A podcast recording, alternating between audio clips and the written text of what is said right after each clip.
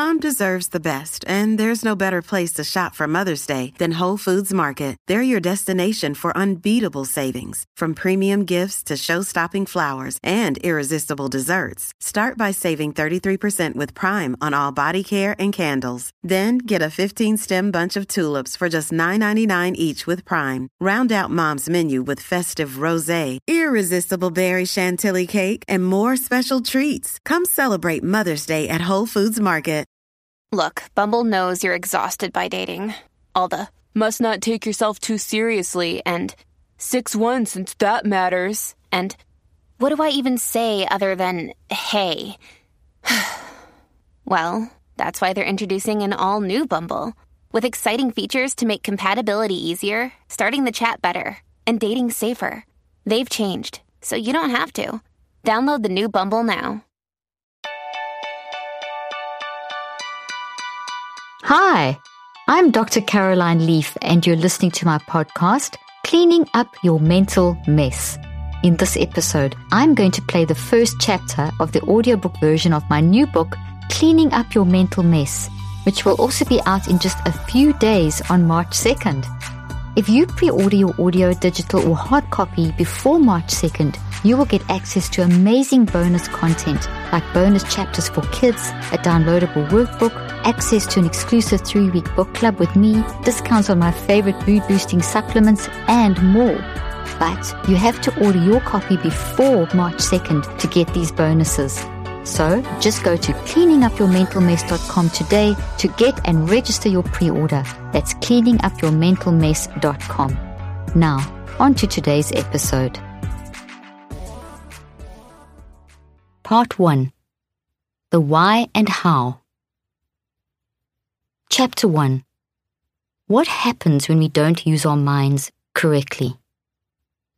Whatever we plant in our minds and nourish with repetition and emotion will one day become a reality. Earl Nightingale. Overview. If our minds are messed up, our lifestyles are messed up. And when our lifestyles are messed up, our mental and physical health suffer. Mind management is a skill that needs to be learned and constantly upgraded as we grow from childhood into adulthood. For every new experience, we need a new set of mind management tools. There's no secret quick fix or uniform formula to healing and happiness. Feeling guilty because you failed to think positively enough, didn't have enough faith, or didn't reach some ideal is damaging to your psyche and your physical body. For the first time in decades, the trend of people living longer has been reversed due to lifestyle-related diseases. Yes, we are in control of our lifestyle choices, but it doesn't seem like we are doing a very good job at this. Everything in our society seems to convey the message of now. It's almost as if we've entered an era where we have sacrificed the processing of knowledge for the gathering of data. Mental distress and ill health are not new. Humans have always battled mental health issues. Mental health has been subsumed into the biomedical model. It has become something we fear and stigmatize, and fear in itself is damaging to the brain and body. Our story is not an it to be diagnosed and labeled. Depression and anxiety are not labels but rather warning signals.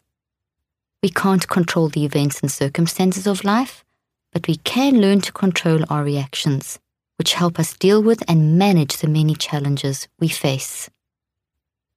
Sometimes it feels like we live in a world characterized by fear.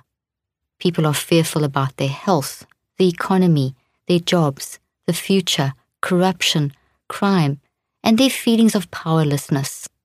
The cost of this fear is toxic thoughts, toxic stress, anxiety, and depression, which in turn increase our vulnerability to disease.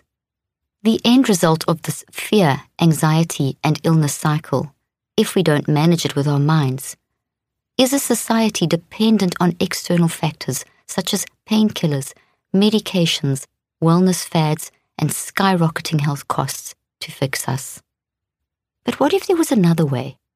What if the answer lay inside of you? What if you held the key? Most people understand the need to live a healthy lifestyle, even if they don't fully understand the impact of their lifestyle choices on disease processes. What many people don't recognize is the need for proper mind management and how it both supports and sustains a healthy lifestyle. When our thinking is toxic, it can mess up the stress response, which then starts working against us instead of for us. This in turn can make us more vulnerable to disease, which is why many researchers now believe that toxic stress is responsible for approximately 90% of illness, including heart disease, cancer, and diabetes. Only 5 to 10% of disease is said to come from genetic factors alone. Why? When an individual is in a toxic thinking state, the release of stress hormones such as cortisol and homocysteine can significantly affect the immune system, cardiovascular system, and neurological system. In fact, excessive stress hormones are so effective at compromising the immune system that physicians therapeutically provide recipients of organ transplants with stress hormones to prevent their immune system from rejecting the foreign implant. Despite a more widespread understanding of the importance of healthy lifestyle choices, and many incredible resources out there on making good lifestyle choices, many people lack the necessary mind management skills they need to apply this knowledge to everyday life. This isn't a one-off thing. Mind management is a skill that needs to be learned, used all day long, every day, and constantly upgraded as we grow from childhood into adulthood. For every new experience, we need a new set of mind management tools. Now, before you start panicking and thinking, that's impossible, stop, breathe, and keep listening. I don't want you to get stuck thinking it's hopeless, that you've caused all your own problems, and that you cannot change. This will only make you feel worse about yourself, and it really isn't the case. You can't blame yourself for something you didn't know. But you can empower yourself and shift into change mode when you learn how to manage your thinking. This is a skill that needs to be learned and constantly upgraded. I do this daily and will continue to do so until I pass on from this world. Most of what I share in this book hasn't been taught to you before because it's an area that isn't well understood. We're only beginning to understand mind and consciousness, which is exciting. If we've come this far without good mind management skills, imagine where we can go when we've learned how to control our thinking. Mind management must be a priority. You are your mind. You are always using your mind, and your mind is always with you. You can go 3 weeks without food, 3 days without water, and 3 minutes without air, but you cannot go 3 seconds without thinking. So understanding how the mind works and what mind management is should be your top priority. Mind managing your thoughts is a skill that needs to be learned and made into a habit, or, to be more scientifically accurate, automatized, much like you learn how to swim or ride a bicycle. This is what you'll be learning in this book. Mind management is key to the kind of mental peace that sustains us through tough times and happy times. It is a place where you can find your own measure of success, instead of comparing yourself to the unrealistic industry standards often presented by popular wellness industry and faith movements. To what and whom are you comparing yourself? Who defines success and says what it looks like for you? You do. No one else has the right to define your purpose. We often set ourselves up for failure when we try to copy someone else's healing journey, or when we are told the healing process is linear and standard. That's one reason the wellness industry can be so dangerous. It asserts that healing and health come only when certain rules, created by someone else, are followed. Holding ourselves to a competitive mentality fostered by influencers on social media or by someone offering the elixir of a wellness trend puts impossible demands on our psyche and can be destructive, damaging not only how we see our body image, but also how we judge our own worth. Unless we define our wellness within the narrative of accepting that life will always have some mystery, we will drive ourselves crazy with guilt and shame every time our body breaks down and our mind plays up. We'll constantly feel the need to measure up. Instead, we'll need to validate what we are going through with self-compassion by managing our minds through the process of guilt, shame, and sickness, letting these become springboards and not dead weights. Of course, there's so much great evidence-based information in the fields of positive psychology, the wellness movement, and integrative medicine about the mind-brain connection, and I'm excited that it's talked about now more than it ever has been in my many years of experience. We now know more than we ever have how what we think, feel, and choose directly and indirectly affects our brain and body. I do, however, have concerns about how some of the research is interpreted and how it can make some people feel. For example, some people have argued that good people don't get sick, or if I think enough good thoughts or positive affirmations or change my attitude, I will make all the bad stuff go away. This is often inevitably followed by a series of toxic guilt or shame thoughts that make us feel worse when our problems don't just disappear. This is supposed to work. Why isn't it working? What's wrong with me? Why do they get it right and not me? Feeling guilty or ashamed over not getting healed instantly, or feeling bad that you still feel bad or depressed, isn't healthy and can make a bad situation worse. There's no secret quick fix or uniform formula to healing and happiness. Let's face it, life is messy. A better and healthier mindset to have when reading about health and wellness trends is to ask yourself, why is this one idea resonating with me? Or, why am I reading about this and why do I want to know more? What underlying issue am I really trying to address? And use your answers to gather data and awareness. I'm not saying that doing one or more popular healthy things isn't good for you. I love yoga and organic food, for example. However, using them as a magic formula is guaranteed to disappoint. Feeling guilty because you failed to think positively enough, didn't have enough faith, or didn't reach some ideal is damaging to your mental psyche and physical body. And the shame and guilt that come with this mindset have a nasty way of spiraling out of control unless they are mind managed. Healthy snacks have a bad reputation, and let's be honest, most don't taste very good. They don't fill you up, and they certainly don't satisfy your cravings. This episode is sponsored by Monk Pack, who makes snacks that taste like our favorite sugary treats, but with 1 gram of sugar or less. They're great for anyone following a keto lifestyle and the perfect snack for anyone who's trying to eat better or cut back on sugar and carbs without sacrificing taste. Monk Pack Keto Nuts and Seed Bars have a perfect balance of sweet and salty, a crunch from whole nuts and seeds, but still manage to be soft and chewy. They come in delicious flavors like caramel sea salt dark chocolate, and peanut butter dark chocolate. My personal favorite is the caramel sea salt. It's my go-to snack that I look forward to saving between interviews, and they keep me going for hours. They're perfect for a quick snack to satisfy your sweet tooth without guilt. Enjoy Monk Pack Keto Nuts and Seed Bars as a quick breakfast or running errands or after a workout. In addition to being keto-friendly, the bars are also gluten-free, plant-based, and non-GMO, with no soy, trans fat, sugar alcohols, or artificial colors. They taste incredible, and you can't beat the low-sugar nutrition or taste they provide. And by shopping online, you can avoid another trip to the grocery store by getting Monk Pack delivered right to your door. Try it for yourself and you'll see. And we have a special deal for our listeners. Get 20% off your first purchase of any Monk Pack product by visiting monkpack.com and entering our code Dr. Leaf at checkout. And Monk Pack is also so confident in their product, it's back with a 100% satisfaction guarantee. So, if you don't like it for any reason, they'll exchange the product or refund your money, whichever you prefer.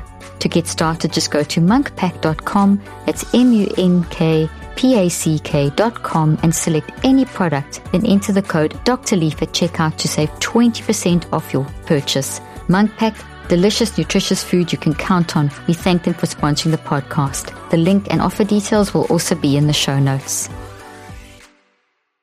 This toxic idea of, if I just do X, then Y will happen, is born out of a distorted view of meritocracy and neurocentricity, where we believe Y will naturally happen if X is done, and X is standard for everyone.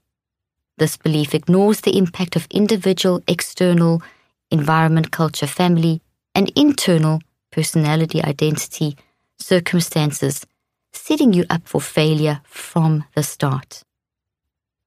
This type of thinking can also lead you to internalize failure, as though there's something inherently wrong with you. You may think something like, I have followed the advice or the path or the way, why am I not fixed? But what does fixed even mean? Is it some distorted perception of immediate 100% healing? Is it looking a certain way, or having a certain amount of money, or perhaps feeling happy all the time? What standard are you using to measure yourself by? One thing is certain, if you don't shape your life, it will be shaped for you. And to shape your life, you need to know how to shape your mind. You need mind management. We have a problem. We can't just keep making bad mind management decisions and think nothing will happen. If we do this, we will be exactly like the moth that keeps coming back to the candle flame and eventually gets burned. Sometimes we're not even aware we're making bad mind management decisions because it feels so natural, or it's just how other people are doing it. I believe we live in a day and an age where the mismanagement of mind has reached a zenith. For the first time in decades, the trend of people living longer has been reversed. People are sicker and dying younger, despite all the advances we have made in medicine and technology. For the first time in modern human history, people are dying younger than their predecessors from, and this is the crazy part, preventable lifestyle diseases. Not only are we experiencing pandemics, climate change, and exposure to pollutions harmful to our health, but more and more people are dying from despair. Yes, we're in control of our lifestyle choices, but it doesn't seem like we're doing a very good job. Why? Why, with so much good information and technology out there, are we falling so behind? For the past 60 plus years, we've spent so much money and time on the physical component of fixing the brain and body that the mind has been thoroughly neglected. Considering the complex and inseparable relationship between our mind and our body, neglecting such an important facet of our humanity can't be done without some sort of cost. We started noticing this cost in the 80s, but it became glaringly evident in 2014 when federal data showed that for the first time in decades, the trend of people living longer has been reversed, with people between the ages of 25 and 64 the worst affected. Yes, the United States is a pretty well-off country in many ways. However, our mortality rate is going up, not down, which doesn't seem to make any sense, considering the many advances we've made and the unprecedented amount of knowledge to which we have access. Something serious is going on. Many people are broken and without hope. It's not surprising that a Brookings report in October 2019 noted how deaths of despair were affecting many sectors of society, particularly in America's heartland. Carol Graham, Brookings Institution's senior fellow, made this eye-opening observation.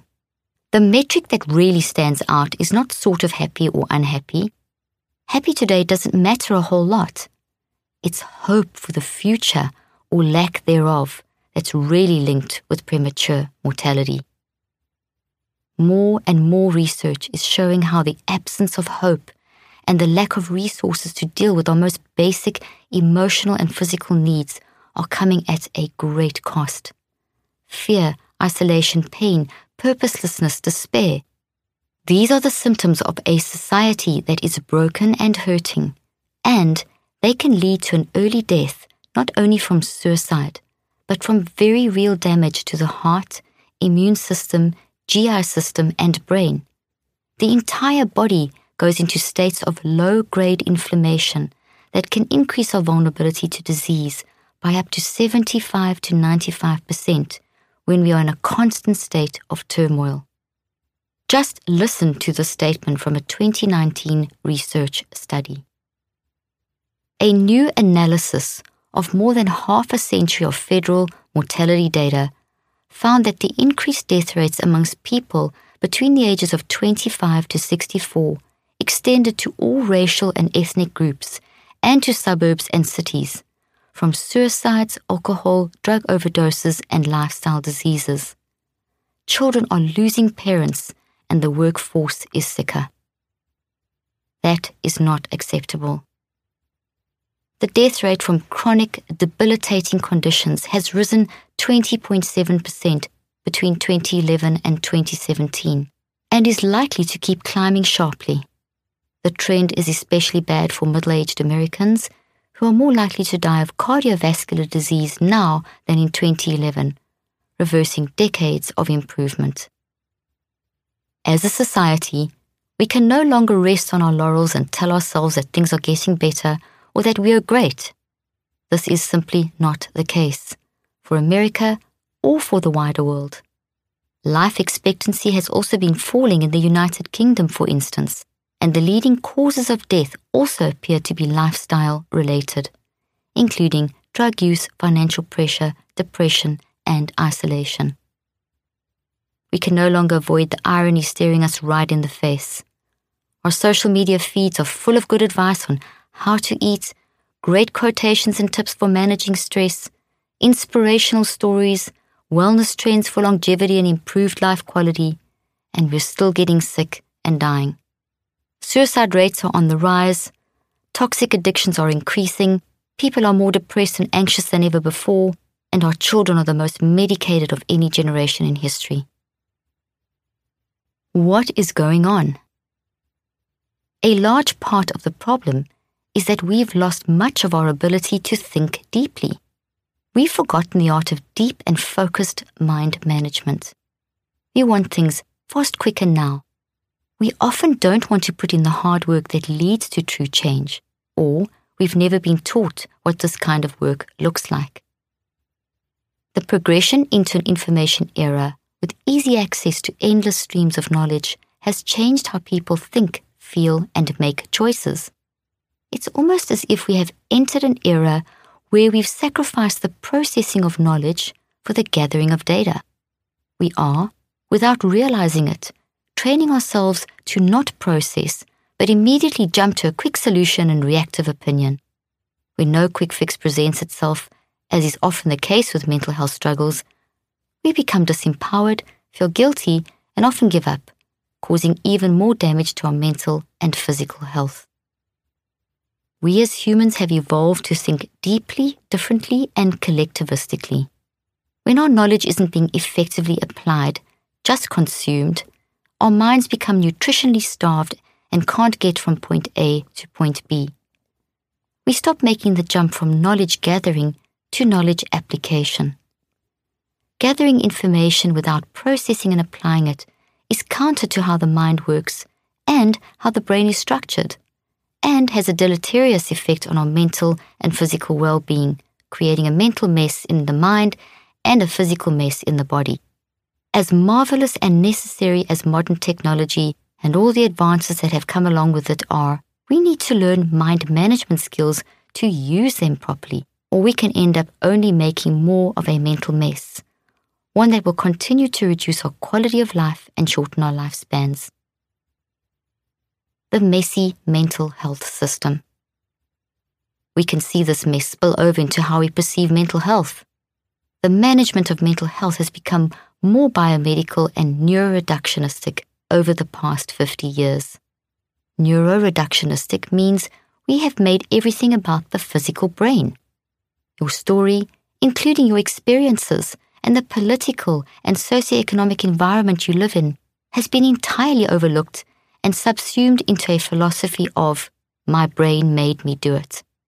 Your feelings of depression are because you have a serotonin imbalance and a neuropsychiatric brain disease. This neuroreductionistic model does not account for a situation, for example, where you may experience something as detrimental as racism and have been living in fear and anxiety for most of your life because of your skin color. Or, in another example, as a child, you were raped by a family member and made to feel it was your fault. Such neuroreductionism ignores the significance of our life experiences and has dominated the world of mental health management for far too long. According to a recent paper released by biological anthropologists at Washington State University, mental health research is still stuck in a 19th century worldview that was unfortunately given new life in 1980 because of the emergence of the biomedical model of classifying everything by symptoms. This was done in order to reveal underlying neurobiological patterns that would lead to specific solutions. But it hasn't worked. Global rates of depression have been around 4% since 1990, while a large meta-analysis of antidepressant trials in 2018 has shown that the large increase of antidepressant use hasn't delivered measurable results. For example, in Australia, usage increased by 352% between 1990 and 2002. Yet there has been no observed reduction in rates of anxiety, depression, or addiction. In conflict-affected countries, 1 in 5 people suffer from depression versus 1 in 14 worldwide, indicating that socioeconomic and political issues are more important factors in mental health and need to be given far more attention than they currently receive. Of course, mental distress and ill health are not new. Humans have always battled them. Life has always been tough, and people have always gone through tough stuff. I don't believe that mental health issues are on the rise, just that they look different in the 21st century, and we've become far more aware of the pervasive effects of mental distress. I do, however, believe that the mismanagement of mental health issues is on the rise.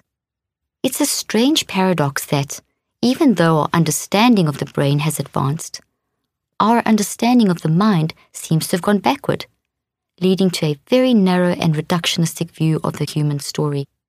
There's been a shift from seeing the mind as having top priority in navigating our complex lives, to seeing the mind as a product of our neural networks, and to seeing the sufferings of life as pathologies, which is classic neuroreductionism. This can only spell problems. As philosophers continue to explore the expansiveness of mind, biologists and neuroscientists are trying to map the vastness of the human story onto neural correlates.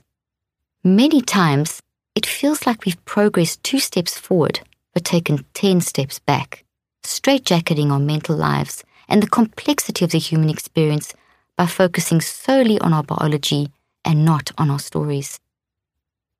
I'm not saying it's been all doom and gloom since the 1800s, nor am I viewing the past with rose-coloured glasses.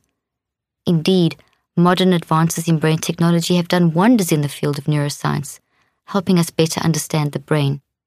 However, when this data is used exclusively to search for the neurobiological correlates of the full human experience, with a lofty objective of mapping a normal brain, rendering anything outside of this as abnormal and in need of treatment, I believe we're asking the wrong questions and looking for answers in the wrong places.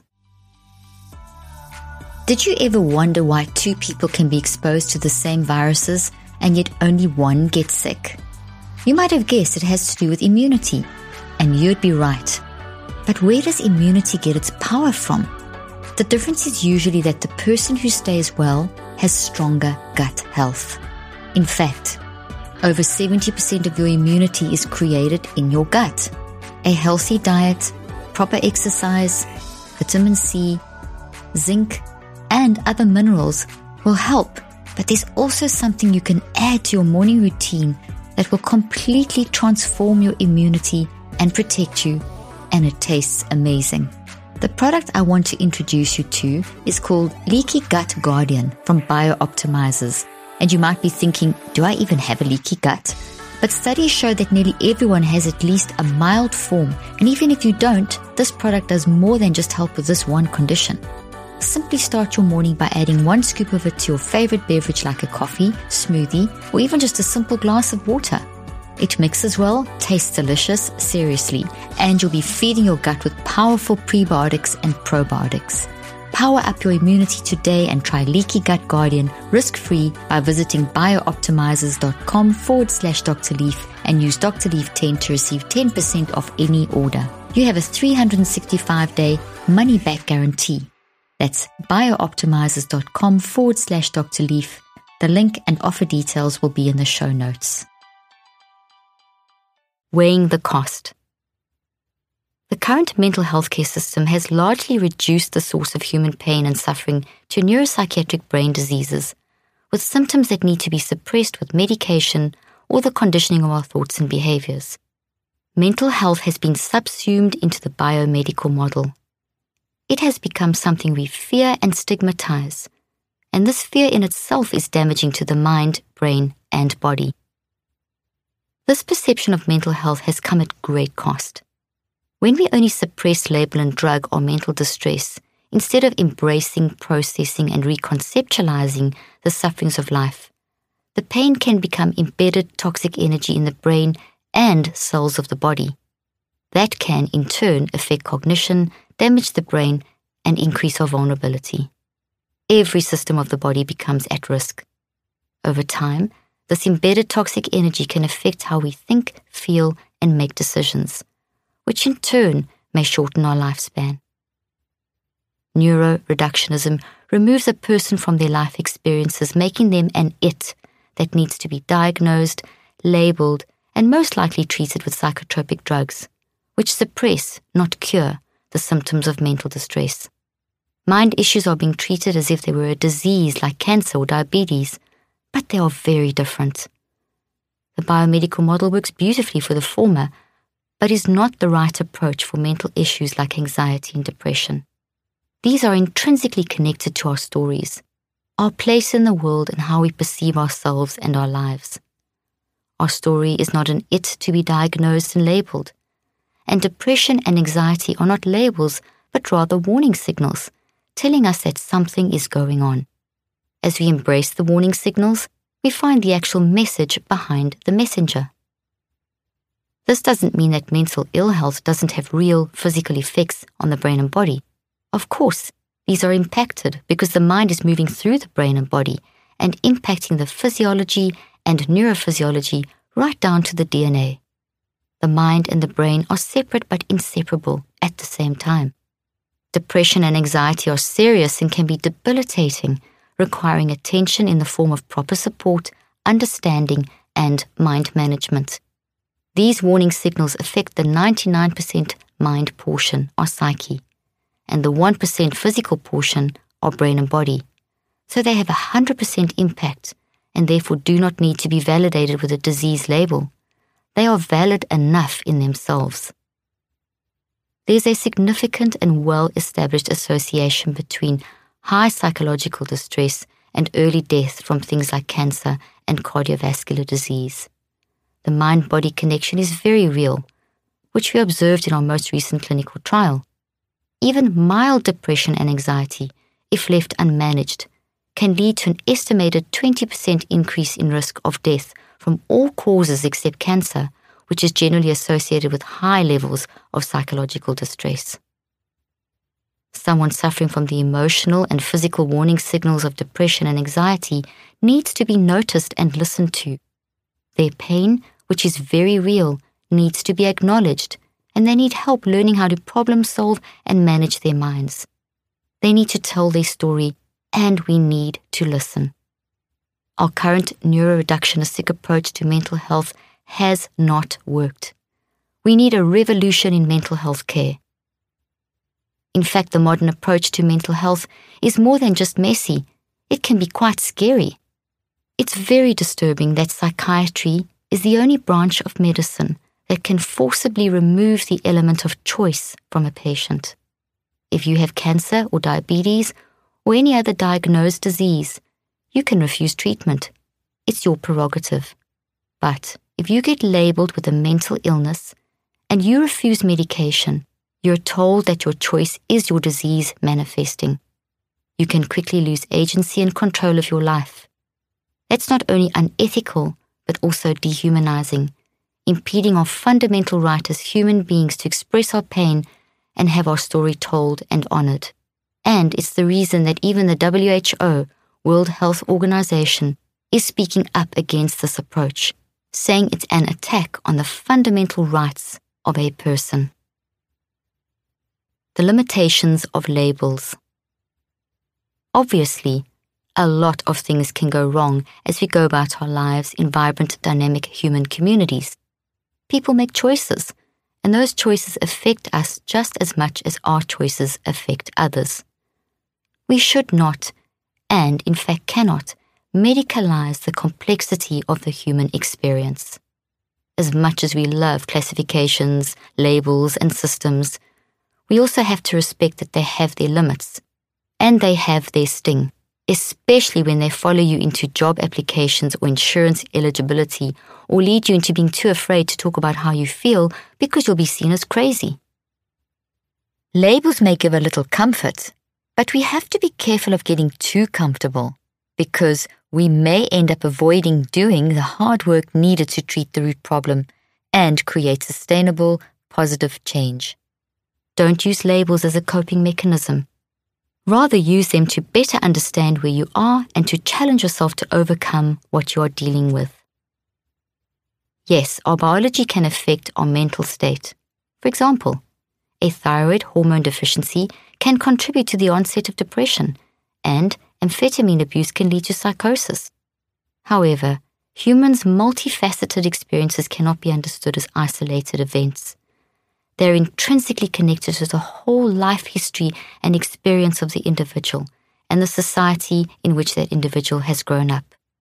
As psychiatrist Joanna Moncrieff explains, whereas thyroid deficiency may provide an adequate explanation of an episode of depression brought on by hypothyroidism, and thyroid hormone will usually provide an adequate treatment, a normal episode of depression has to be understood and treated in quite a different way as a human reaction. It's time for society to start honoring people's stories and what we're going through, not make us feel like there's something wrong with us if we feel sad or depressed or anxious, or that we're abnormal and have failed in some way if we are not happy all the time. Yes, I do see the appeal a label or pull can have. It is understandable if people need some help or guidance to get to a point where they are able to deal with what is causing their anxiety or depression. They may feel like they are too paralyzed by their pain to even begin to clean up their mental mess. But these solutions are just temporary and often come with their own side effects and risks. Hard work and suffering shape us. Adversity builds strength. Suppression makes things worse and will rear its ugly head at some point in our lives, mentally or physically or both. And if we try to rush the process, we can impede our growth and development as human beings. When we accept this truth, we can then begin to focus on how to do the hard work in the most effective way possible. We will spend less energy on constantly trying to make quick fixes work, an exhausting and disheartening endeavor, and more energy on actually addressing and reconceptualizing the root toxic issue. Of course, it's perfectly okay to say, "This is awful. I don't want to be going through this," when you're in the midst of unbearable emotional and/or physical pain. In fact, I strongly encourage you to do this. It's perfectly okay to ask for help and to get help. This is normal. And once again, I strongly encourage you to do this. However, it's only through the process of embracing and interacting with our pain that we learn how to manage it and get to the other side. This may take a long time, or it may happen in a few hours or days, but through the process of embracing and reconceptualizing your mental distress, you can learn to mind manage your way through the tough times. This is something we all need to learn and constantly develop. Going forward together. Learning how to manage your mind doesn't mean going it alone. We all need all the help we can get as humans in an ever-evolving, hugely complex world, including large doses of gentleness, kindness, and compassion for each other as well as ourselves. We need a new narrative, one where we listen to each other's narratives and problem solve through them together. In fact, I strongly encourage you to seek out a support system for your healing journey. The 5 steps of the Neurocycle method we are going to learn are how you'll get through the day, the week, and the rest of your life. Talking to someone about how these steps are helping you in this journey can give you perspective and provide a sounding board. Humans need this because, as we'll discuss, it's not about you, it's about you in the world. Throughout my years as a therapist, researcher, and mother to 4 children, I saw that those who sought out or created a support system were the ones who had the most sustainable successes. Don't get drawn into the lie that to ask for help is a weakness.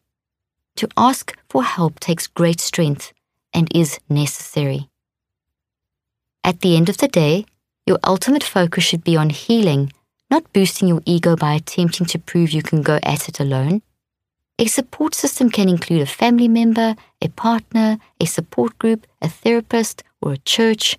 And, as an added bonus for being open and seeking support, you may just help encourage others to be open and honest as well, setting off a positive cycle that will overtake the toxic cycle of shame, guilt, and stigma, often associated with mental health struggles. That's been the theme of my life's work over the past 3 decades, including my most recent clinical trial, which we will discuss in depth in the next chapters. Indeed, many recent medical and integrative medicine studies show that people who participate in comprehensive mind management lifestyle programs within strong community settings can learn how to manage their minds and experience significant and meaningful physical and behavioral changes in a number of neurophysiological, physiological, and psychosocial outcomes. What this essentially means is that although we can't control the events and circumstances of life, we can learn to control our reactions, which help us deal with and manage the many challenges we face. This goes beyond mindfulness, positive psychology, and the self-help industry into sustainable life management. And we need each other to make this happen effectively. I am currently on day 5 of your app and found it very helpful with my emotions that are in a hot mess. I am happy to know and realize that for the first time in my life, I am learning how to deal with situations and not just putting a Band-Aid on it. The 5-step program has given me hope again for the first time in years. Marty. I hope you found today's podcast interesting and helpful. If you want more tips and help with managing anxiety, depression, and mental health, be sure to visit my website at drleaf.com and to sign up for my weekly newsletter, where I also include a schedule of my speaking events and so much more. And follow me on social media. I'm on Twitter, Facebook, and Instagram. Just look for Dr. Caroline Leaf. Also, I love seeing all your posts on social media about this podcast. I love seeing what resonates with you and what you've learned. So be sure to continue posting and tagging me and letting me know what you think and how these tips worked out for you. And don't forget, leave a review and keep spreading the word about this podcast. Thank you for joining me today. I really hope you learned something new and helpful. Till then, I'm Dr. Caroline Leaf.